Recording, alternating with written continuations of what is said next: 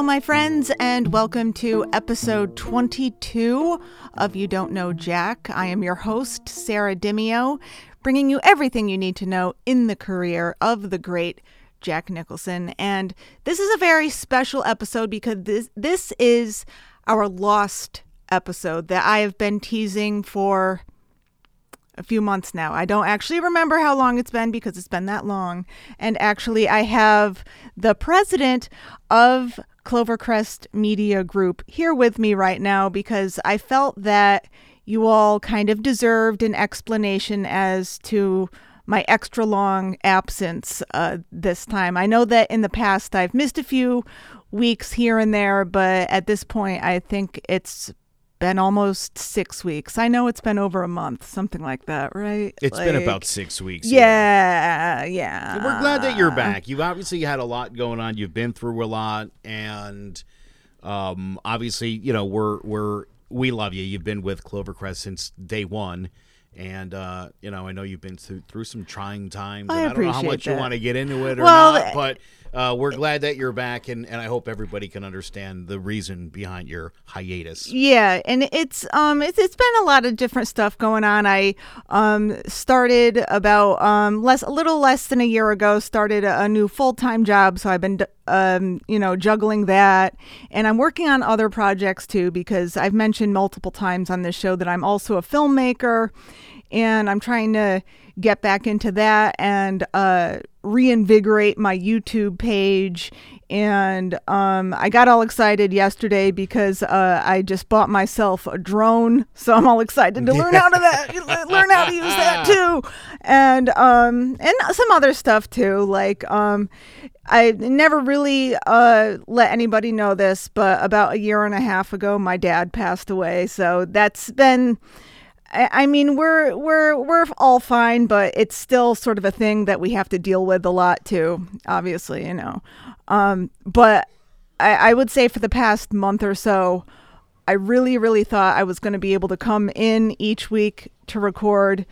And pretty much each week, Joe, I would text you and be like, okay, I'm definitely ready. I'm going to be there Tuesday. And pretty much without fail, each week I would text you the morning of and be like, I need another week at this point.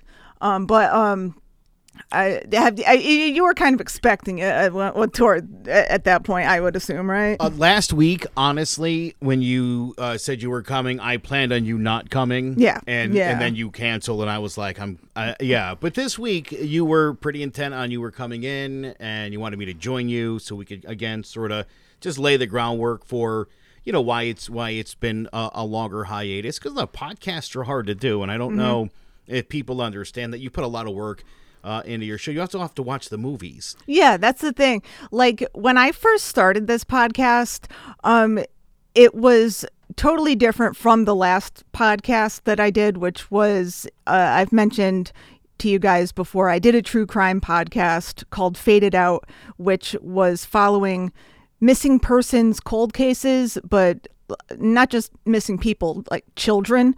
So, and that was really heavy. And I wanted to do something that was more fun and which this is but at the same time it at the, i have to i have to watch a movie pretty much every week and basically write a full term paper on it each Yes. week and then and then perform it in an entertaining fashion which uh, is more more a little more work than i accounted for when i first and got even started more work than what you just made it sound like as complicated as all that was there really is so much more to it and so you know it's not easy and you have a life and a career and and uh, but we're glad that you're uh you're back and it's gonna be a good episode Yeah, I think I think that I'm ready. I told you coming in that it's like I, that, that I was nervous, and I don't. I was like, I don't know why I'm nervous today, but I think it's just because it's been so long. I've I've forgotten how to podcast. I've mm-hmm. forgotten everything I've ever known about podcasting.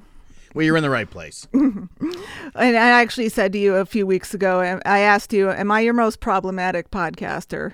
And you said no. There's there's there's one person more problematic than me. it's my wife Yeah. who's also a podcaster Yeah. but yeah you're you're right up there but no we we love you again and and you you always have our support and and again i'm i'm just glad that you're back and you're in studio and here it is All right, let's get into it. As you just heard me say, this is finally our lost episode. We are talking about a safe place. Finally.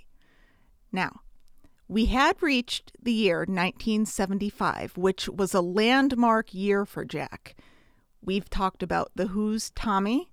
We've talked about Michelangelo Antonioni's The Passenger. And in our last episode, we talked about The Fortune, co starring Warren Beatty and Stockard Channing. But before we move on to the main event of that year, the film that would get Jack his first of three Academy Awards and live on in history as one of the greatest movies ever made, we have to go back to 1971. The bane of my existence, people. Henry Jaglom's 1971 indie feature. A Safe Place stars Tuesday Weld, Orson Welles, not kidding, Orson Welles has a key role in this also Philip Proctor, and a featured role by our man Jack. Now, I managed to get a Blu ray player. It was a gift, actually, that would play the disc that I got. I think I mentioned this before, but I'll tell the story again. Going way back to when we were covering Jack's work in 1971, I had fully intended to put out an episode on today's film in the correct order in our timeline. This film, though, is tied with Flight to Fury as the most difficult of Jack's projects to find. However, I did find it. I found it as part of a Blu ray box set from the Criterion Collection titled America Lost and Found The BBS Story. BBS Productions, of course, is the production company founded by Bob Rafelson, Bert Schneider, and Steve Blauner, and it was originally Raybert Productions. All but one of the films in this box set involve Jack. We've got Head, Easy Rider, Five Easy Pieces, Drive, he said, A Safe Place, The Last Picture Show, which I've never seen, and The King of Marvin Gardens. So I thought I was all set. I borrowed a Blu ray player so I could watch A Safe Place in a timely fashion. I get this player home, I put the disc in, and nothing happened. Except a brief panic attack. I'm thinking maybe it's me, maybe there's something wrong with my hookup. So I bring the player back, try it there. The disc still doesn't play. Okay, now we have an issue. But until I could find a solution, the only option was to just move on to the next film, which was, of course, The King of Marvin Gardens. But like I said, I did get a new Blu ray player, and this time the disc did, in fact, play. Still don't know what the issue was with that treasonous last machine, but today we are back, and we are back on track. Now, the thing is, though, guys, I wish I could tell you that I felt that A Safe Place was a really great hidden gem. But look, I gave it a chance. I watched it three separate times and it just didn't do it for me as a great film. But I will take you through it and I'll explain why. And I'll try to gauge for you what I think the director's intent was here. A Safe Place was written and directed by Henry Jaglom. This is a name that we have heard before on this podcast as an actor. He played Warren in 1968's Psych Out, as well as Conrad in 1971's Drive, he said. A Safe Place was Jaglom's directorial debut, which does not surprise me. By which I mean you can tell this was made by a first time director. It was produced by Bert Schneider of BBS Productions. The film stars Tuesday Weld as a very flighty, immature flower child type of girl who goes by two names, Susan and Noah. But for our purposes, I'll call her Noah because that seems to be the name that the majority of other characters use when addressing her. It seems to me that the name Noah is the name that she chose for herself because, you know, it's a flower child thing. I believe unless I missed something, that the only person who refers to her as her given name, Susan, is the magician, played by Orson Welles. But before I move on to the rest of the cast, I want to point out a little piece of trivia that was totally unplanned, but I love the way that this worked out. So I know it was a while ago, but you remember in our last episode we talked about 1975's The Fortune, which co starred Warren Beatty. Well, I feel like if I had to shoehorn a safe place somewhere into this series, it's fitting that it would go right after The Fortune because, and very few people will know this, Warren Beatty and Tuesday Weld have a shared credit as we ease all the way back to 1959 to the first season of a sitcom that lasted for four seasons called The Many Loves of Dobie Gillis, also just called Dobie Gillis. Dobie was played by actor Dwayne Hickman. Warren Beatty played Milton, and Tuesday Weld played Thalia.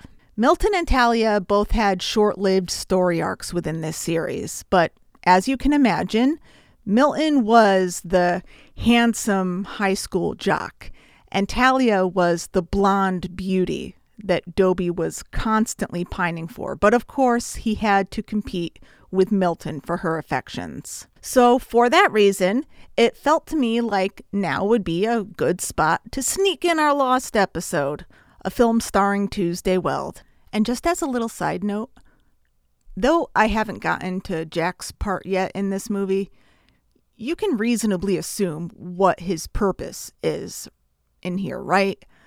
So, can we just have a moment with how Jack Nicholson and Warren Beatty seem to be sharing the girls long before they even shared the screen together? Okay. Anyway, the magician is played by Orson Welles. My initial feeling when I first learned of A Safe Place was how in the hell did a first time director get someone like Orson Welles? But at the same time, I thought about it, and I remember a year or two ago, I was watching a documentary on Netflix about Orson Welles that you might have heard of. It's called They'll Love Me When I'm Dead. It's really about a film that Welles had been working on in the last years of his life, which wasn't completed until 2018.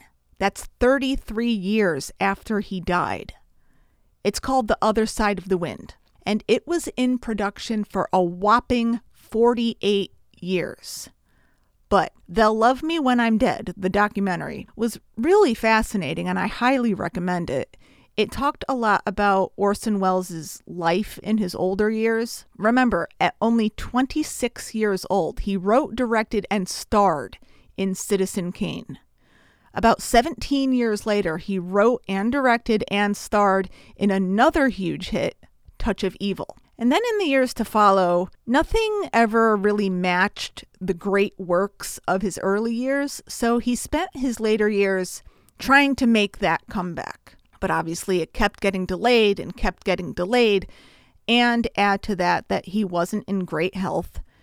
So it became difficult to find work in between during those years. So I can only speculate that that's why someone as high profile as Orson Welles wasn't an impossible get at that time, being that it was the early 70s. The next character is Fred, played by Philip Proctor.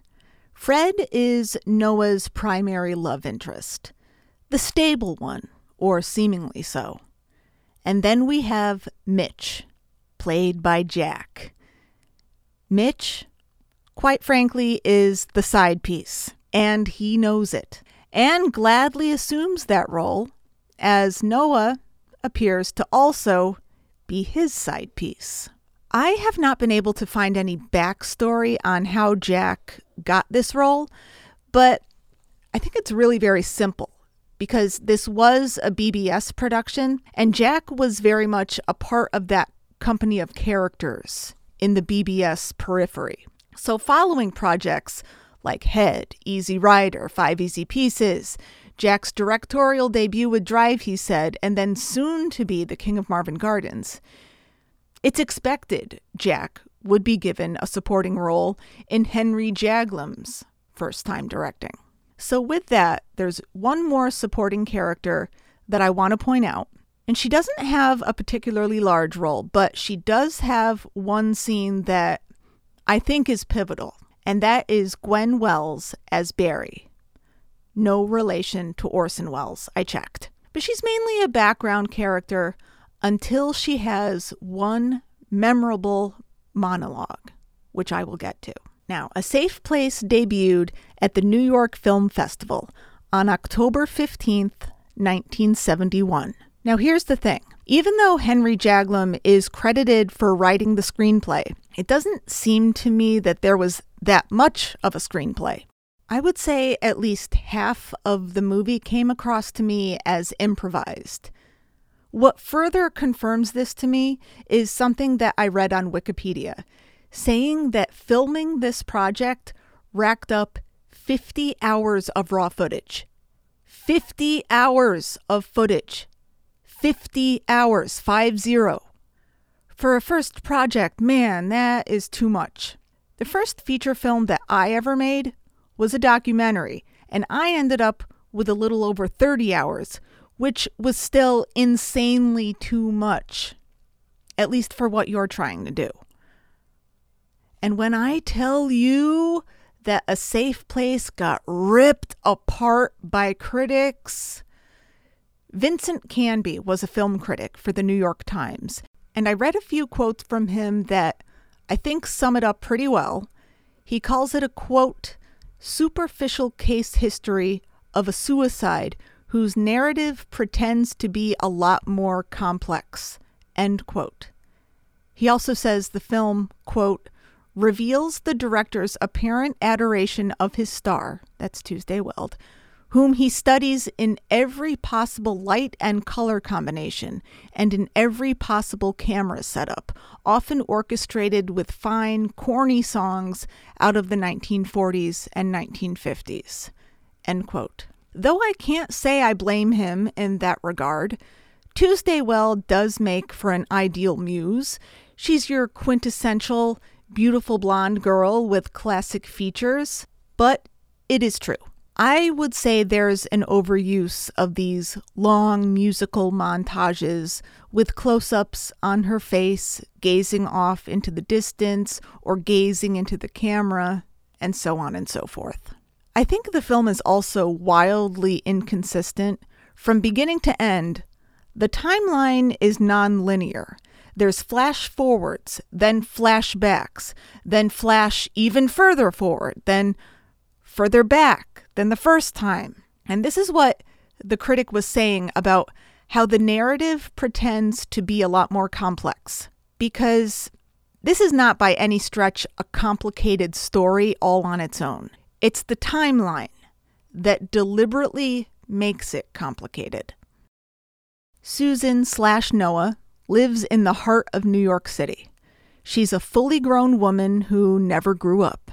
And that is why we have the title A Safe Place, because she constantly retreats to her childhood in search of a safe place. As a child, she met the magician in Central Park and watched in amazement as he did little tricks like make a ball levitate, little parlor trick type of stuff and one thing that he did for her, and this is important, he gave her a magic box, which we'll learn more about in a second. As she becomes an adult, that's when she becomes involved with Fred, as well as her fair weather friend Mitch. And the film opens on a tight close up of the magician, who delivers this line Last night, in my sleep, I dreamed that I was sleeping. And dreaming in that sleep that I had awakened. I fell asleep. And then we fade into Noah in her apartment, and it's filled with friends of hers. Her apartment is heavily decorated, even including a jukebox. She saunters over to the jukebox and starts it, and the opening credits begin.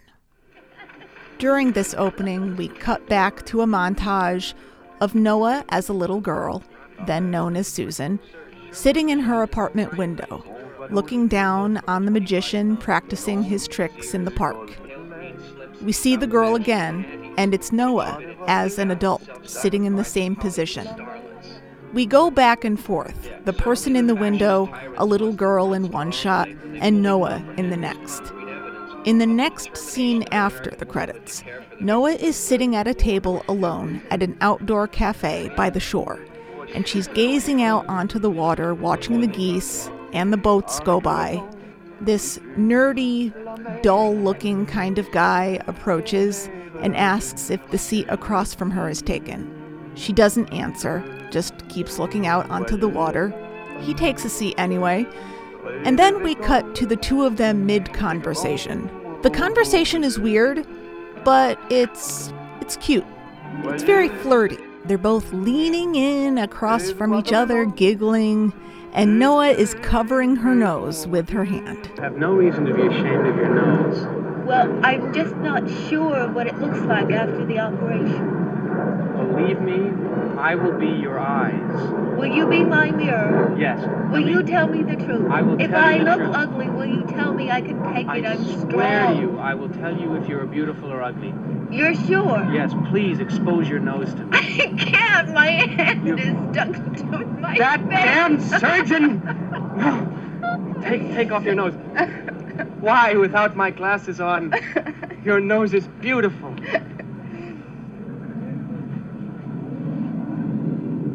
Tell me. Yeah? Tell me. Yeah. Tell you what, Tell me anything you want. the first time that I saw you, Professor, I knew that we had to complete this experiment together. So he asks her out for a movie that night. And in the following scene, we see them back at her apartment. And he offers to look up times for the movies.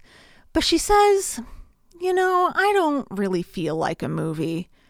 So she instead takes him into her room to show him her magic box.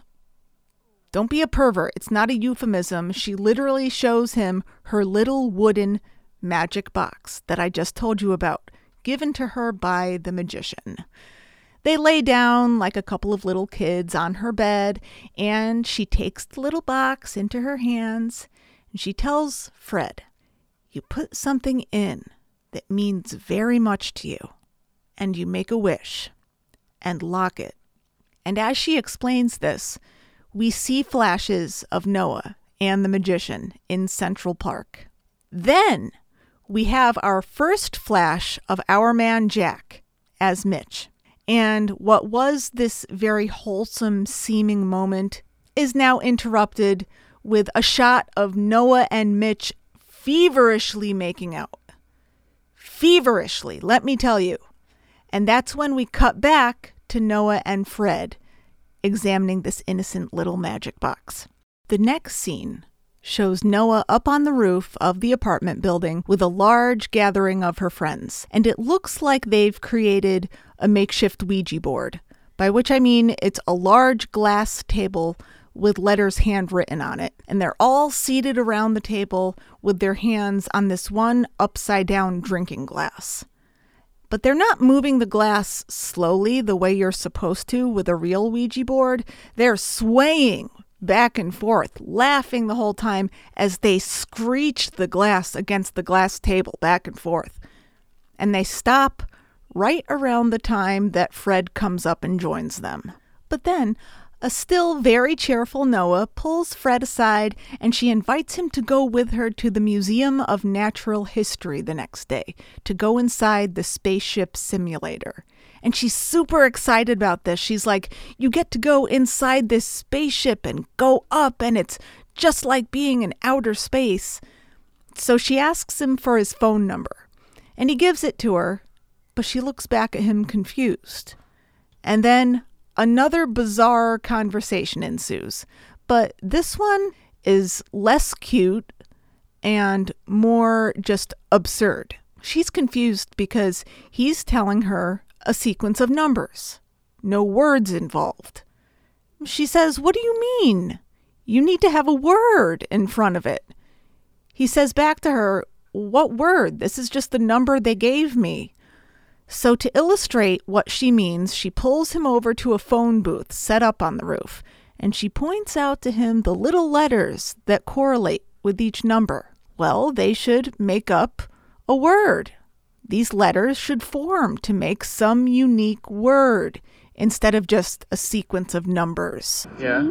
Okay, now, your numbers are six four, so you could be, oh, let's say M-I, right? You could have M-I midnight two, or, or whatever. Yeah, well, there isn't any such thing as midnight two, and you, and you said oh, you well, could even if have a you don't like midnight, we could give you another number. Let's see, it could be, uh, O, yeah. G, it could be UG, UG two, or it could be, I um, like. NI, could be nice too, That's or nice. it could be, um, it could be M, M-H, Okay. All right, look, none of these are real. What difference does it make? What difference does it make what uh, the letters are if you've got the numbers? But that's just it.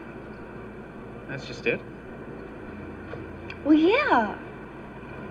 I mean, we never used to have just numbers. We always had real things. And then it meant something. You know?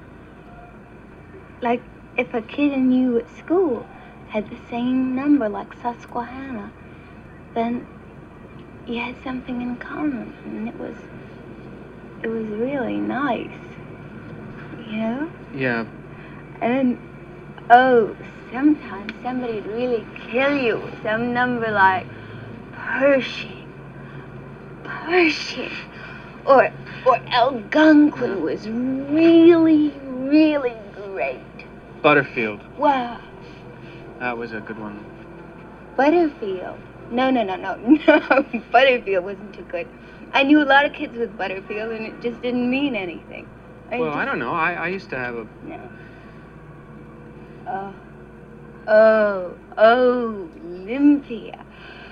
Oh, that was really, really incredible because you always got this picture of clouds in your head and mountains. Kiss my neck, please. And and all of these wild Greek gods. That's right. Kiss it again more. Mmm. Mmm. Plaza was really great too. Plaza really does something Yeah, I always thought of oh fountains and everything and Yeah. lights and they were pink and yellow. There was another one too. It was really great called Gramercy. Bryant. Wow. Bryant. Bryant. uh, Bryant? Like a, like a, a man. Bryant? Bryant. Well, I mean Bryant was good, but Bryant it was it was good, all right. It just it You don't like mine. You like yours. But no, it was good. It was Oh, good. that- It reminded you of what? It was so English, Brian. Oh. monocles and spats and everything like that. You Well, you, I always liked Butterfield.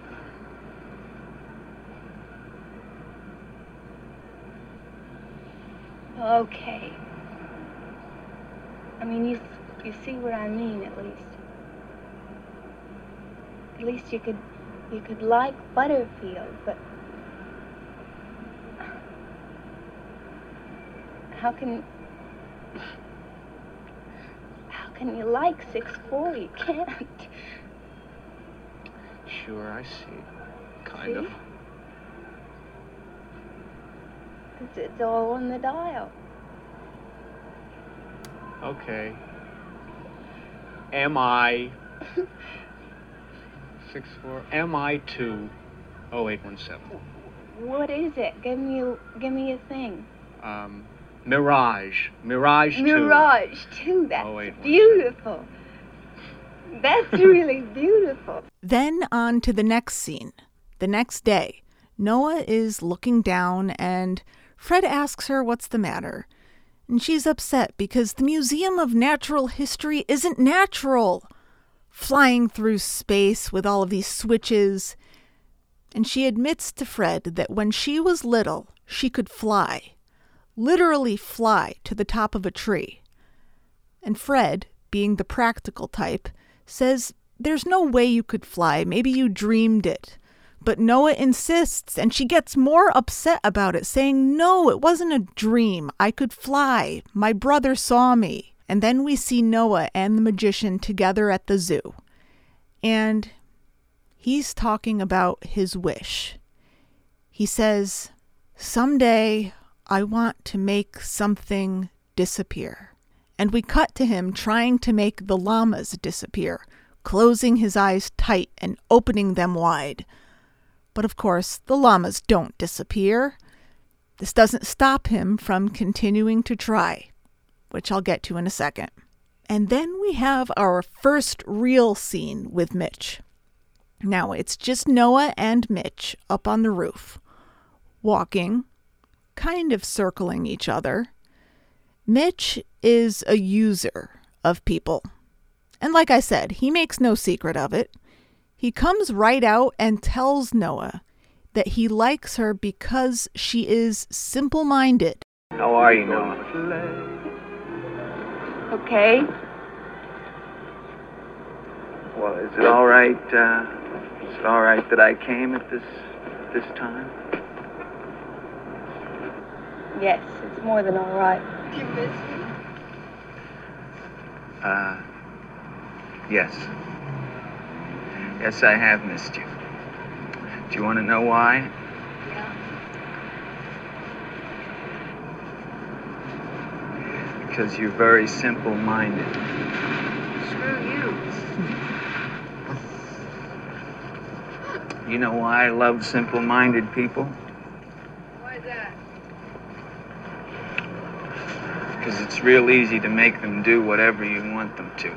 This is happening while all the other friends, including Fred, are down in Noah's apartment, all lounging on the bed. This scene in the apartment includes the other supporting character that I mentioned earlier, Barry, played by Gwen Welles. She lays there on the bed, with Fred and the others sitting all around her as she goes into this story. She talks about walking home alone at night in the dark, beginning to feel worried that the men she was passing by were watching her. And as she kept going, she kept getting more and more scared, like they were going to rape her or kill her. And as she gets into the story, she starts getting really emotional. Tears start streaming down her face. And she starts talking about pain, like suddenly she could feel their pain. And have you ever just had so much pain that you just couldn't bear it? I feel like the director wants us to derive a connection here because we keep cutting somewhat abruptly back and forth between her telling of this story and Mitch and Noah up on the roof. And at that moment, an intercut of the magician in the zoo trying to make an orangutan disappear. And then we jump cut to what we caught a glimpse of earlier a close up of Mitch and Noah feverishly making out on a chaise lounge up on the roof and in the rain. And the rain, of course, is not a hindrance, it only adds to it. We've got the rain, hair is getting all stringy, Noah arches her back, and Mitch starts biting her neck. It's like, okay, y'all can relax, is what you can do. And as we get a shot from further back, we see Fred sitting on the end of the chaise, watching the two of them. But that's another confusing thing about this film is that it's very hard to tell to what degree things are real versus imaginary. Because Fred sitting at the end of the chaise, I don't think it's meant that he was literally there. Because he's down in the apartment consoling this other girl, Barry, as she's recounting her story. And in that same vein of what's real and what's imaginary. I don't know if every time we see the adult Noah and the magician together that that's meant to be taken literally. Because what if she only knew the magician when she was a child? Which would make sense as he's the only one who addresses her as Susan. What if all the times we see them together are old memories of the magician, and she's placing her adult self into the memories in place of her very young self. I really hope that made sense because I do think there's a strong possibility that that's what Jaglom intended with the scenes involving the magician. Another reason why I think this is what we're supposed to interpret is because in another quick scene during this whole montage, an adult Noah reaches into the magician's coat pocket and she takes out her magic box. When the magician opens up the little box, he pulls out a rainbow made out of paper. It's a Noah's Ark. Noah's Ark is what's inside this magic box. So you see how this all starts to tie together. And then we cut back to Barry laying across Noah's bed, wrapping up her story, talking about taking sleeping pills because she was in so much pain. And she says, It never stops. I just get more isolated. We move on to another scene with the animals at the zoo. Noah and the magician are seated together on a bench, gazing over at the animals. He tells her they're dreaming. They're dreaming of their homes. The seals, dreaming of the ocean. The camels, dreaming of sand. And the magician guesses that Noah, or Susan as he calls her, is dreaming of the sky. Because think back, we have to remember a few scenes earlier, Noah admitting to Fred that when she was a little girl, she could fly. In the next scene, it's 4 a.m., and Noah and Fred are in the apartment alone. Noah is on the phone, and she invites Mitch to come up, not concerned that Fred is literally right there. So when Mitch gets in, he and Noah sit close together on the couch.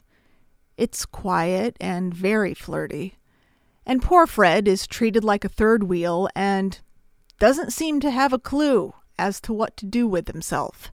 This is another instance of everything seeming very improvisational. I would not be surprised if you were to tell me this scene was not scripted, that the director just gave them all a premise and just said, Here's point A, I need you to get it to point B.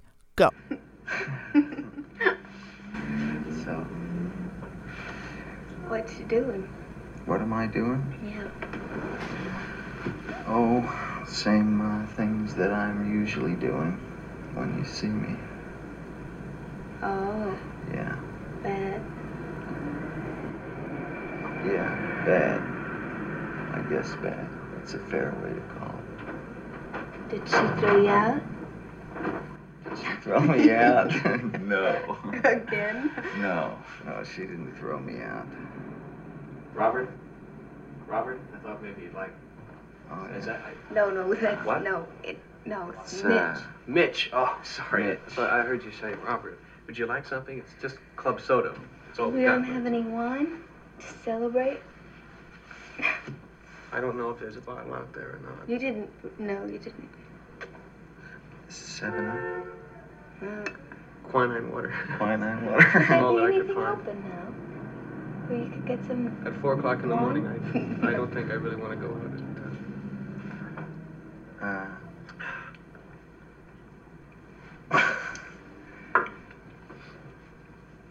It's, Yeah, It's I- I- been. yeah. It's been a little while since we've seen each other. Yeah, I imagine. Been out of town or something? No, I just uh, drop in from time to time. You know, I haven't. Uh, you know, it's so late, up and around late, nighttime drop in. Time shopping. yeah, Punch in the old clock. yeah. Four o'clock in the morning. It's real good to see you. I'm glad that you're uh, here. To drop in on. what? Well, you're sure to find her in at four in the morning. As Yeah. opposed to Yeah. well, eight or nine, something like that. Four is a little bit odd, but uh, it's worked before, you know. Do you mind, um, just leaving us alone for a while? You'll tell us. Yeah. All right, I'll be back in the back room. Let's do that.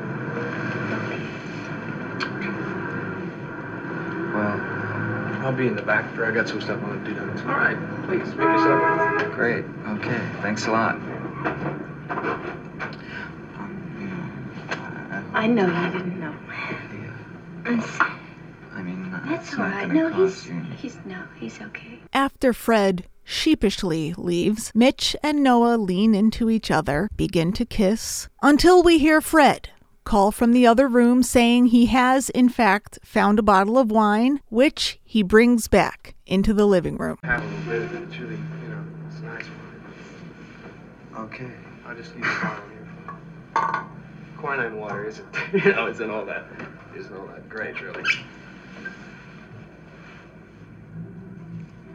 You do drink. You don't have ulcers or anything like that, do? No, I don't drink too much, but uh, I'll uh, I'll drink a little wine with you. Ah, oui. Parfum de la bouteille. Dead soldier. Right here. Something for you. No. I don't really want any. I don't really want any. Well, here's to the end of the bottle. Anyway.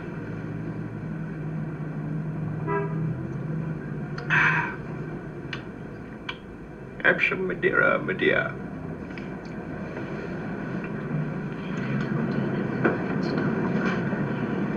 Yeah, well, how private can be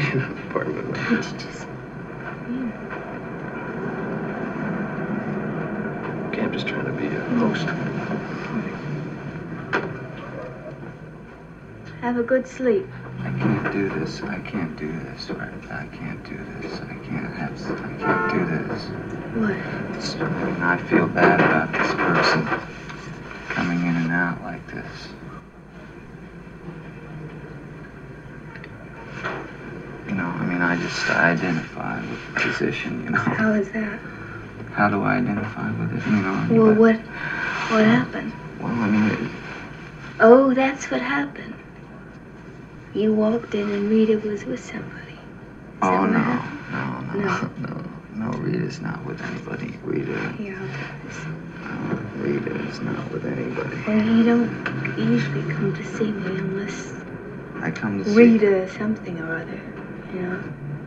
I come to see you because I want to come and see you. After Noah kicks Fred out a second time, he grabs a box full of pictures and other toys, trinkets, and whatnot, and he starts tearing them up and tossing them into the fireplace. Mitch and Noah have now escalated to making out on the floor in the living room, and at that precise moment, Fred comes in again and proclaims that he's leaving. He leaves through the front door, slams it behind him, and after a moment, he re enters to proclaim again that he's leaving.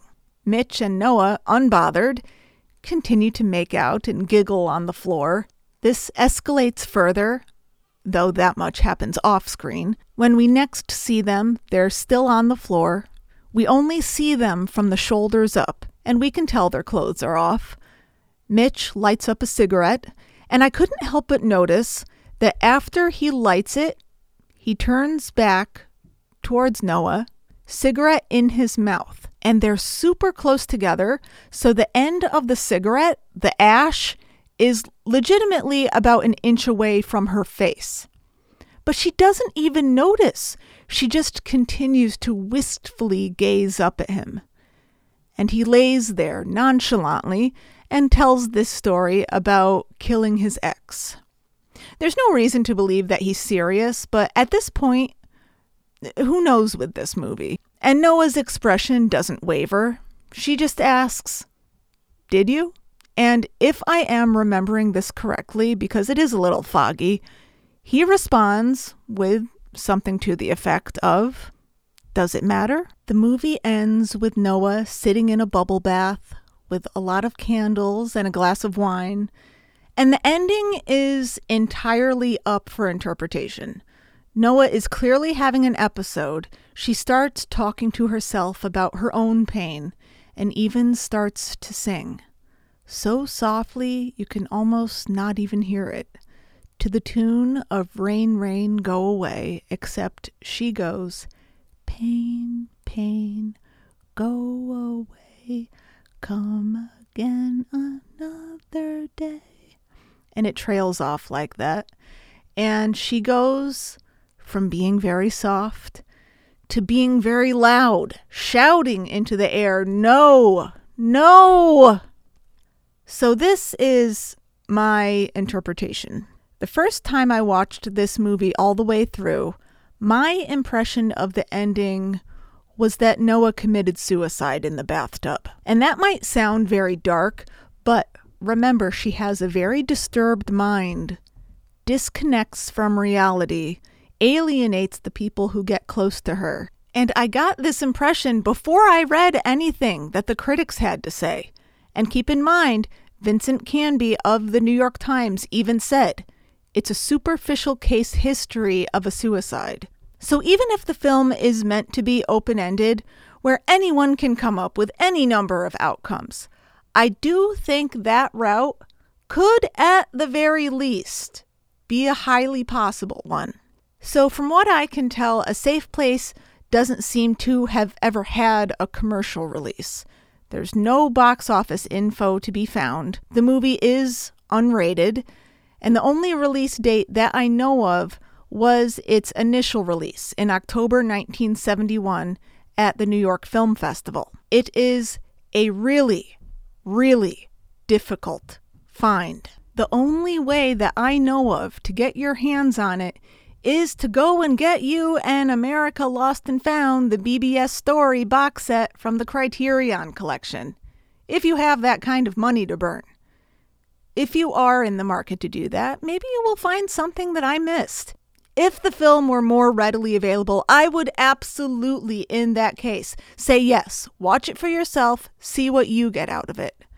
But I have to agree with the critics. It's a pretty simple story of a girl who never grew up and wants desperately to go back to her childhood and leaves a lot of broken relationships in her path. But it's made to look more complicated than it is, with the constant jumping backward and forward in the timeline. Far be it from me to ever encourage anything illegal, but if you can steal a copy or find a download online, I'm just saying you can at least explore those options. So, in the next episode of You Don't Know Jack, it's a big one. We are reviewing 1975's One Flew Over the Cuckoo's Nest. Yes, finally, Jack's first Oscar win. Until then, make sure you're subscribed to You Don't Know Jack wherever you get your podcasts. If you liked what you heard today, please leave me a review and a good rating. Please follow us on the socials. You Don't Know Jack podcast on Facebook and Instagram. You Don't Know Jack is a production of Clovercrest Media Group. Visit clovercrestmedia.com and discover over 40 other great original podcasts. So until next week, guys, I'm Sarah Dimio, and this has been You Don't Know Jack.